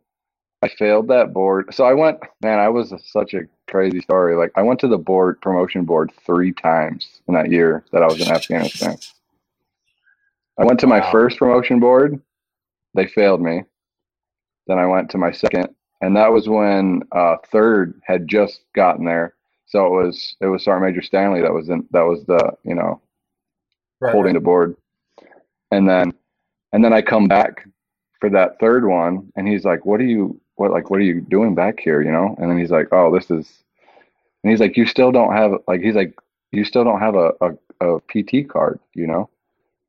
And so I from what I can remember, I failed the board and Sergeant Major Stanley basically, like was like, I I was here for his other board. You know, like we're not gonna fail this guy. But he's like, You need to go do a PT test like right now. And I'm like, oh, easy, you know, like I'll go, I'll go do a, a, a PT test right now. That's nothing, you know. And then little do I find out that you know we didn't do much cardio out there, so it sucked really bad. Turns out doing real combat patrols is not at all like doing an APFT. no, no, I can remember like running in that Yeah. weird track out there in Yeah, yeah. Kandahar. It just like loops and loops and loops and loops, and I'm just Yeah. like, oh my gosh, dude! Well, like take remember- me back to Sperwan Ghar. Remember, we had to do that when we all got back. We're like, hey, we're just going to do a, a diagnostic, see where everybody's at. I remember running the two miles, and I was like, holy smokes, this is hard. yeah, You know, yeah, I mean, yeah. we're patrolling. I mean, we're there going out with you guys all the time and doing just fine. And then, but man, a PT test, it was actually kind of hard. Yeah, it was difficult for sure. I remember, I don't know—I was usually pretty decent with a run. Like I was never like a stud or anything. Um, but I I vaguely remember probably just barely passing that PT test on Kandahar. You shouldn't Yeah. be taking a PT test while you're on deployment. Period. No, well, like, yeah, it- like that is the stupidest fucking shit. All that stems from is officers that can't handle looking at a readiness slide and seeing red on it. red. Like, oh my god, what's gonna happen? It's red But how are they going to know you're ready for war while you're at war. while you're at war? yeah, but yeah, but listen, the army the army's so easy to like put into a nutshell. Like I can remember before we had gotten to Sperwan Ghar, I was working with another team leader, and like we had been out on like a multi day, like we were like living in our truck for probably four, five, six days. I mean, it was a long, long mission, and we ended up going through Kandahar, and uh, so we're like, okay, well, we're gonna go get some stuff at the store, you know.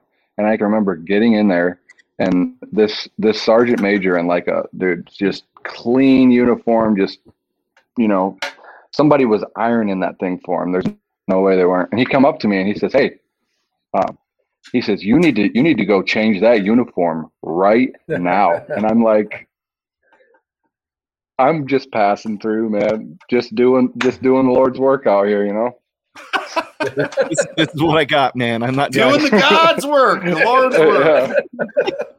you're, We're you're just right here to grab- No, no, We're just here to grab right. some dip and chips at the PX, man. yeah, yeah. You know what? You're actually right. I do need to take a shower and I do need to change, but I'll let you know when that happens. Fuck. Oh man, That's that's the word, man. I hate sergeant majors. Just Yeah. Mm, I'm totally gonna be one of those. you are. God, you, oh man, bro. have you have you developed a hatred for people walking on your grass yet? No, no, I'm good. That's how they find out if you're ready. I guess I'll never get promoted. how, do you, how do you feel about red chiclet? oh man. Uh, Yeah, that, But- that should happen too when uh when we went back. Mhm. Um trying to think. Oh, is when you guys I think I don't know which one of the platoons went back to go pick up one three eight. Was us? Was it we you got guys? at the DFAC. Where Oh, we oh, weren't- we weren't with you guys at the DFAC because as soon Oh. as we got into KAF, we're like, all right, see you guys, and we went to our, went our own way. But uh, we we pulled in. Same thing happened. We're like, first stop, first stop. We're going to PX grab some some junk food. some licky right. cheese. Yeah, so so it's just the three of us, me, Johnson, and Korea. We we get park our truck, get get to the PX, and we're walking out. Same thing. Sergeant Major, hey, why is your pants on blouse? Uh, hey, soldier needs a haircut. You his are you his NCO? I was like, uh, yeah. I was just like, Who the fuck are you? listen, I was- you can't you can't have your boots blouse during salsa night. Okay, we were dancing. Yeah. oh man, that was Uh, yeah. that was Yeah. Uh, not to stray too far, but that was my favorite part about becoming a pilot. Was Salsa mo- nights.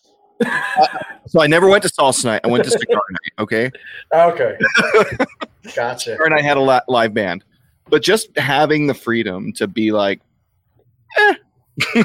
yeah, Yeah, Like I only I only really need to worry about sergeant major if I piss sergeant major enough that he went and complained to the battalion commander. Then I had a problem. Right. If it was like minor and I wasn't disrespectful, you can get away with a lot. Like, yeah, Walk around with your hands in your pockets.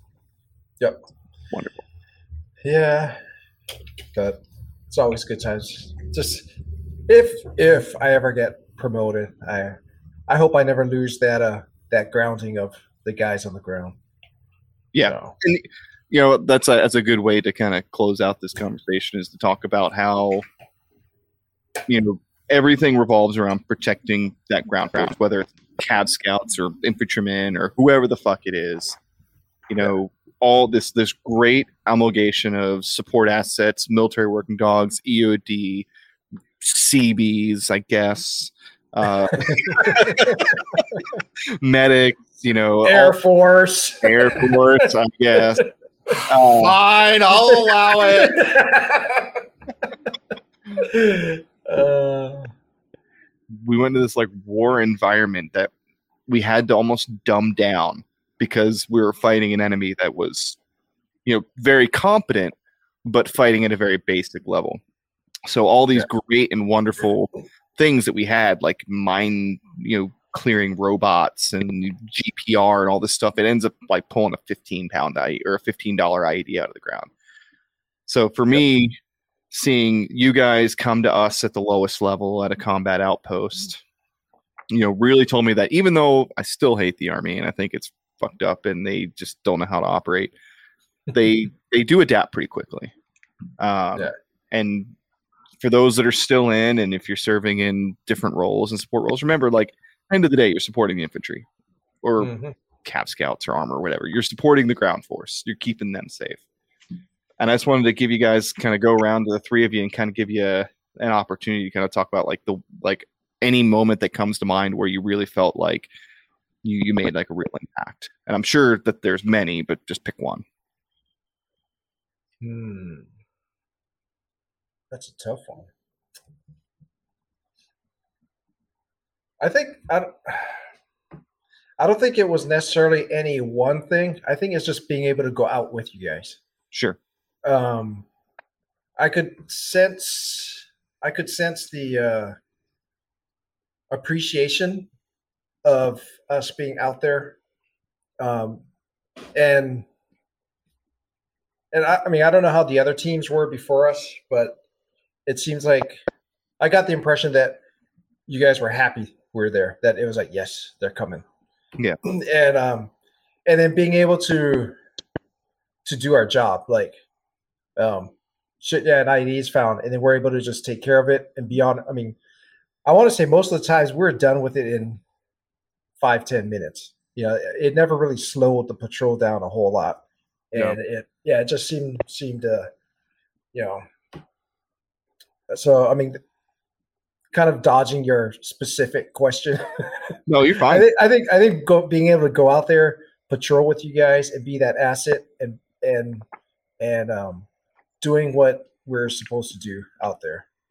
What I'm Um, sure it was visible, like when like you walk into like our formation right before we step off, and we see that you're Right. going with this. We're like, oh, okay, thank God, UD's. Yeah, yeah. And then, and then like I mean, I mean, I just remember the looks of people's faces when like, "Hey, EOD, get up here!" And then I'm walking down there. Yeah, I, I always felt like I was pretty jovial about like, "Yeah, I get to do my job now," you know. So you know, and it's like, it's like, "Hey, there's a rock formation there, rock formation there. We need to clear this path so we can get through." Right on, dude. I got it, and we'll just, you know, I think we talked about last time. You know, pull the mind probe out, start probing right across. It's like, all right, we're clear. You do that all you want. Yeah. That's all you. You can poke as Yeah. many IEDs as you would like. I am Yeah. not poking that. That's why we got line charges. oh, we're, we're gonna have this discussion again, huh? Mario, So- Mario we're, gonna, we're gonna deviate real quick. Mario, what do you think about the fact that we got to make our own line charges? Uh, I don't know if you can see what I just put in the Yeah. chat. Well, like we we didn't use APOBs, but so I guess a little background. We got permission from like way up on high to go to the SF compound. They taught us how to make field expedient line charges.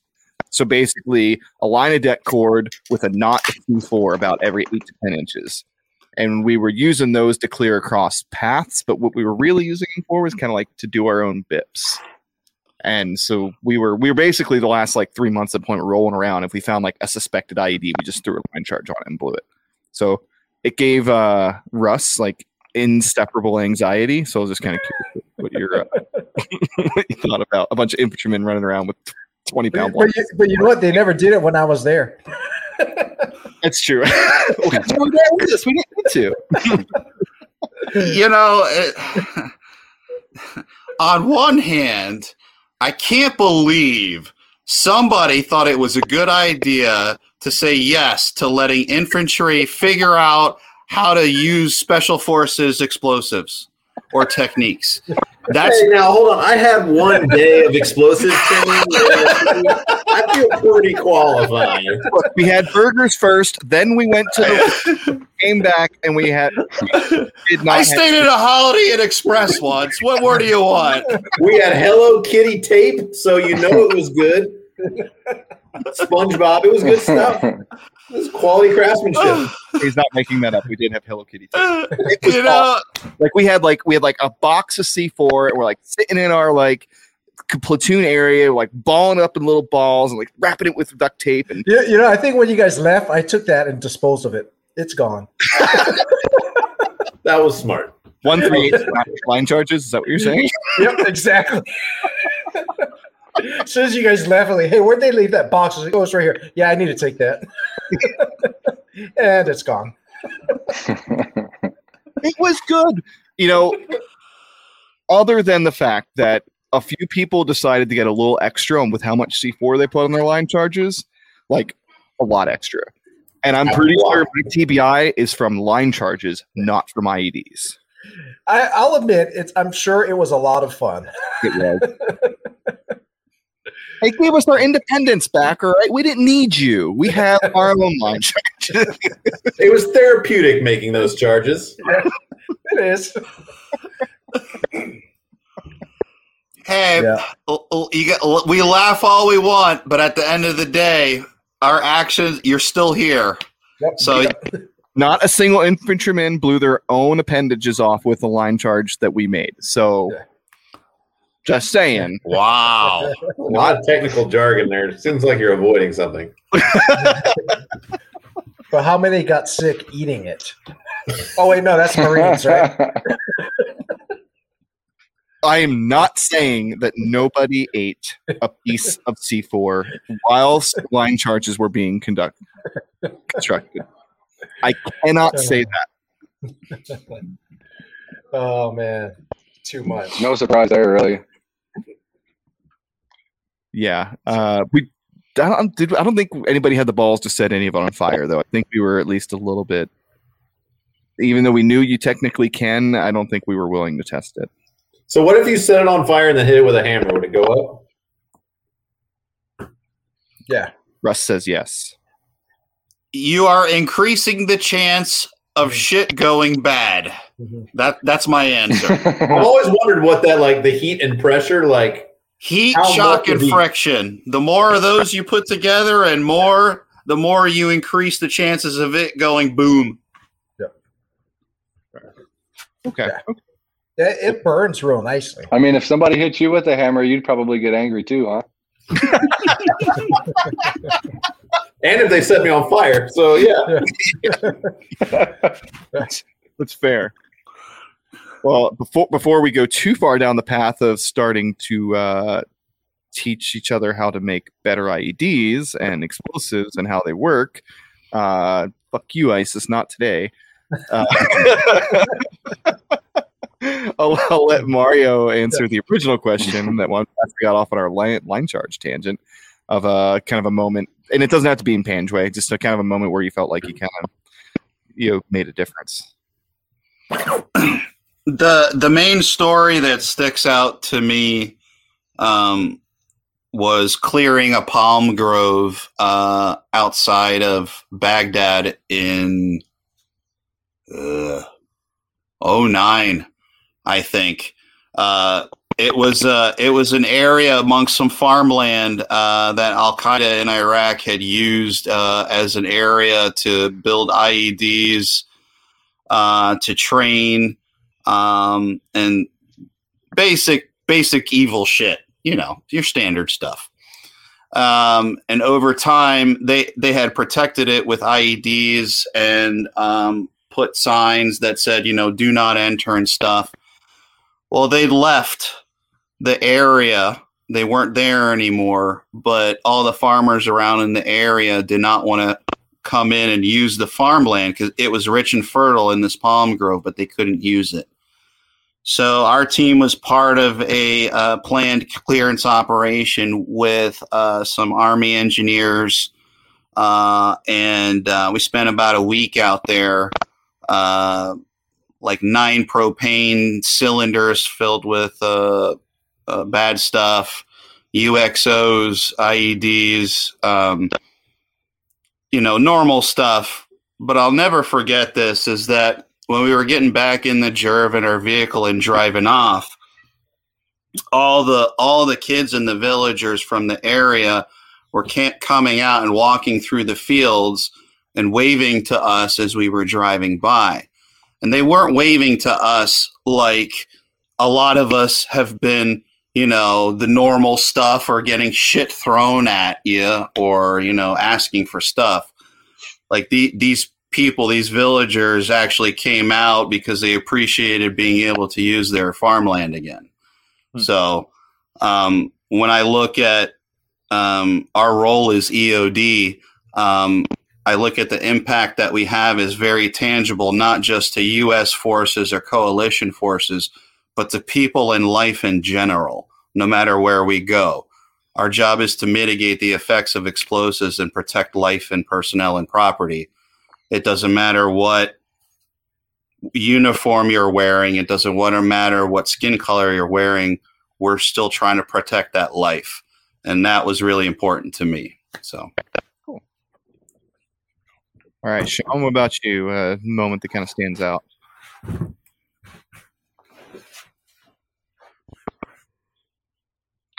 Um, I mean, I, I guess for me, it was probably, I mean, a lot to caveat with what Russ said. Um, the like doing stuff with big army outside of, you know, going to Sperwan Ghar, you'd always get this like eh mentality from like people of like eh EOD, and I'm like, eh, you guys are so slow, bro. Um, and I don't know, it was just cool because I think it. I'm sure that there's other EOD teams that got to work super close with you know a group of dudes like you guys, um, but maybe for just the small amount of people that we got to work with out there in Sperwan Ghar, you know, maybe just like gave the EOD community a really good, like a really good look or and a change of, um, like what what we're really like and what we're really willing to do uh, to work with people. Yeah, I mean, uh, and uh, both of those, you know, viewpoints, both yours and Russ's, are absolutely true. You know, it definitely changed our perception um, in terms of what we had read or seen in movies. Hurt Locker for the win.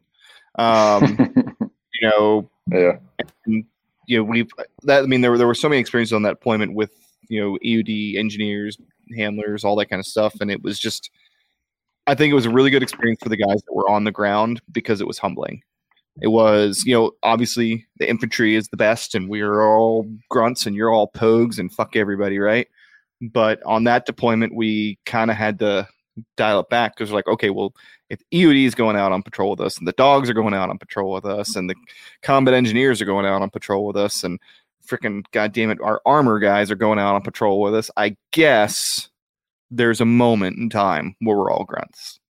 So that was kind of kind of my my takeaway from that from a little bit. And uh, before we close it out, this is the moment we've been waiting for the entire live stream. Favorite moment in the Hurt Locker. Sean, you go ahead first.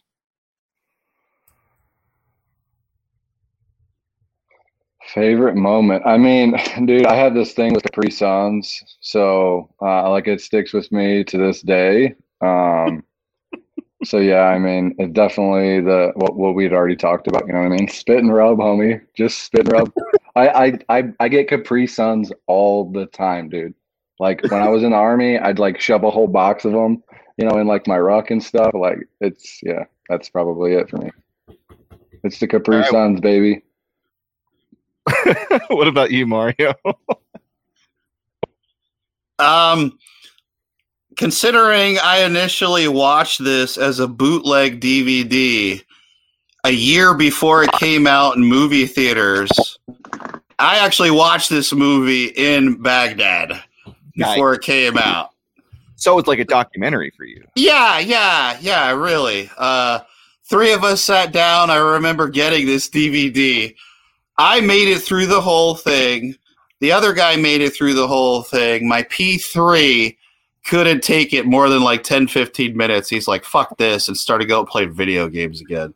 Were you excited at first? We're like, they finally made a movie about us. This is going to be awesome. Or did you kind of No, no, no, no, no, no. I don't. I was not excited about Hurt Locker. Please don't ever refer. That's not even a Take thing. out of context. Yeah, out. Yeah, I was interested. Uh-huh. because I was like, what the fuck is this? And you know, you go to the normal Haji Mart in Mamadia. That's where I was. And yeah, uh my favorite part, uh, to get a little serious, the whole the whole movie pretty much sucked. It wasn't accurate.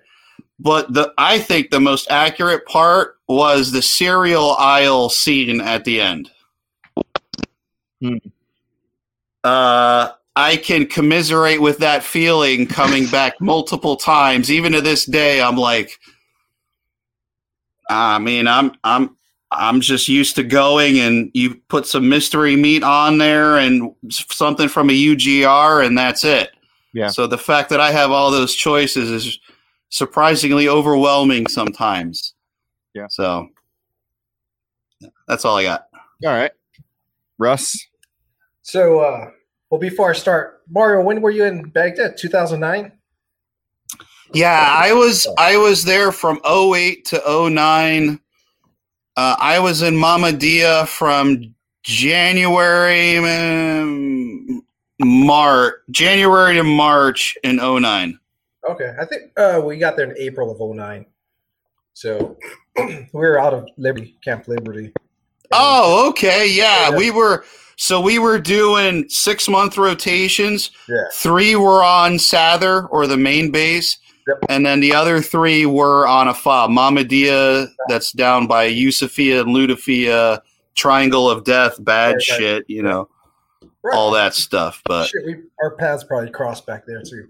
yeah, Anyway. if you if you've ever heard of an EOD guy taking care of a phase-in placed IED on railroad tracks with a with a train waiting on the outer cordon, that may or may not have been me. Nice. Sweet. I mean, do you stop the train? I mean, can can you really stop the train? You can No. recommend that the train stop. Oh, that Curtis, that's a story for another time. All right, that'll be the next one. Yeah. All right. So back to your original question. So, um, Favorite part of Hurt Locker. yeah. yeah. Or or I- most impactful, most meaningful, I, I, most so- motivational. I, I guess I guess the most impact. I'm gonna go out on a limb here. I'm, I'm gonna expose myself, and um, Hurt Locker's and game I'm gonna diminish a little bit of my badassery on you guys. And the Don't most do it. impactful. Don't do Don't do it. it's it's so funny though. so the most impactful thing was remember there's that scene where he uh there's the crowd watching, so he throws the smoke and he goes in and nobody can see what he's doing he does his shit. So we were in uh, up in Shahjoy. Uh, Oh. Johnson wasn't with us yet, and we we're we we're running an ID on Highway One, and to the north of us, like behind us, there was oh five miles of traffic backed up and 200 people 150 meters away just watching and on the other side the southern side of the cordon same thing. Mhm. and um, but we had some we had actually some uh, concealment. They, there's like some trees and stuff so they couldn't really quite see. But behind us they could see everything. I was like hey we should probably pop some smoke. well we, we couldn't find the ied the robot couldn't we were mounted so the robot couldn't find the ied and so if the robot can't find it that's when somebody has to go down and find it. So i get the bomb suit on and i as i was like you know with all these people watching we should throw some smoke just to kind of obscure because if it's command initiated you know we, we don't want them seeing things. And so we uh we i think we grabbed purple through the smoke and we kind of wait for it to go and it goes and then it stops and we're like that's it that's, that didn't do shit and we're like dude that's just marking s- smoke and we're like oh well, the movies show it like totally like smoke up. and we're like, oh, that was stupid. So we just went and walked down there. But yeah, it, it we're like the fucking movie showed it like totally smoke up. Take your helmet off. you. Yeah, yeah, exactly. So I was like, that was dumb. So I think the most impactful part was when he uh, pops smoke and uh, walks down on the IED. So turn, turns out there's another uh, buzzkill there, Stuart. It, it doesn't actually work that way. Oh man, that's There's- two inaccuracies. Yeah, we found two inaccuracies in Hurt Locker. All right. If you're gonna run away from a detonation, run backwards. That's what. Yeah. That's the number one piece of advice I'm giving everybody. And if you're going to use smoke to cover your movement, make sure you use screening smoke, not uh, marking smoke. You're gonna die comfortable. Yeah. Yeah. Die comfortable. Exactly. All right, guys. Well, thanks so much for joining us. What about uh, the Russ? sweet wagon? What about the? Well, go ahead, guys. So, what's up, Sean? Oh, the little buggy that, that the wheel broke and he walks down there? Oh, I was, I was, I was just gonna say what? Yeah, what about the little? Yeah, that's like that's pretty funny part too. You know. That, that is pretty funny. Hold on, Right- we have to go fix the buggy. Right, right in the beginning. Oh yeah, yeah. for sure. Yeah, that's that, that's a reason to walk up on a bomb for Yeah. sure. Yeah, Yeah. exactly. Oh my So- god. That was Little did we know it was a prequel to the Avengers because of that Hawkeye and Falcon Ah, yep, yep, before they became superheroes. They were both in that. yep. Wow. Where do you think they learned all those skills? EOD school. That's right. Coincidence? I think not. Oh man, these are too much. Sean, did we ask you your favorite part yet? Yeah, Yeah, he was first. I, I was make sure. I was I just had a second one that came to my mind. You know, that's pretty Okay. good too. He's got so many favorite moments. so so many. For me personally, it's when they suddenly become special forces snipers. That that Yeah. for me. Yeah, Yeah. totally.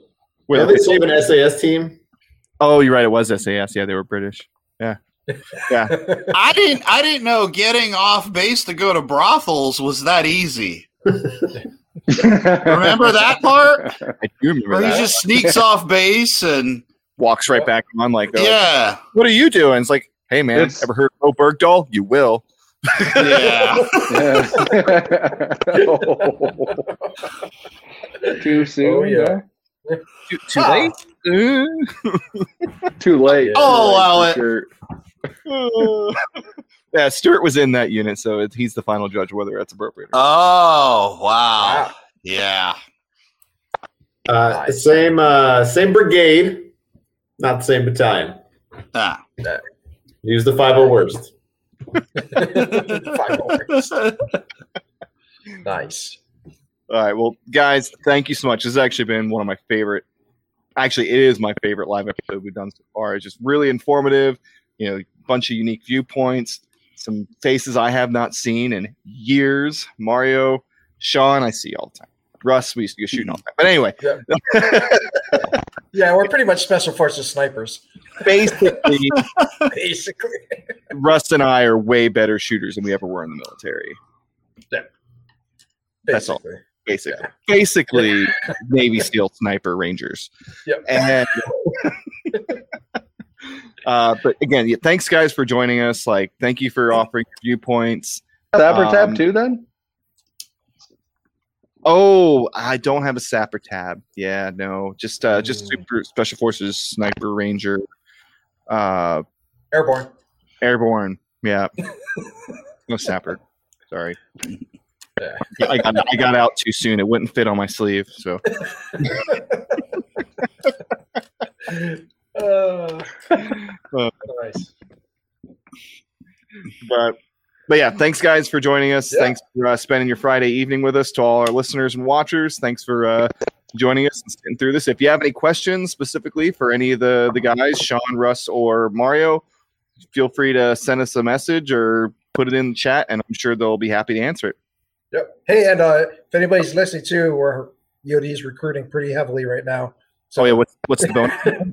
it's tier ten bonuses. I think I think E fours and E fives are getting like seventy five thousand dollars max. Yeah. And you guys, and you actually have a s- American. Yeah, American. it's tacos. Seventy-five thousand peso bonus. I'll take the taco option. Come join EOD. Go You'll have, a, join you'll have a blast. I promise. Oh, see me running, keep up.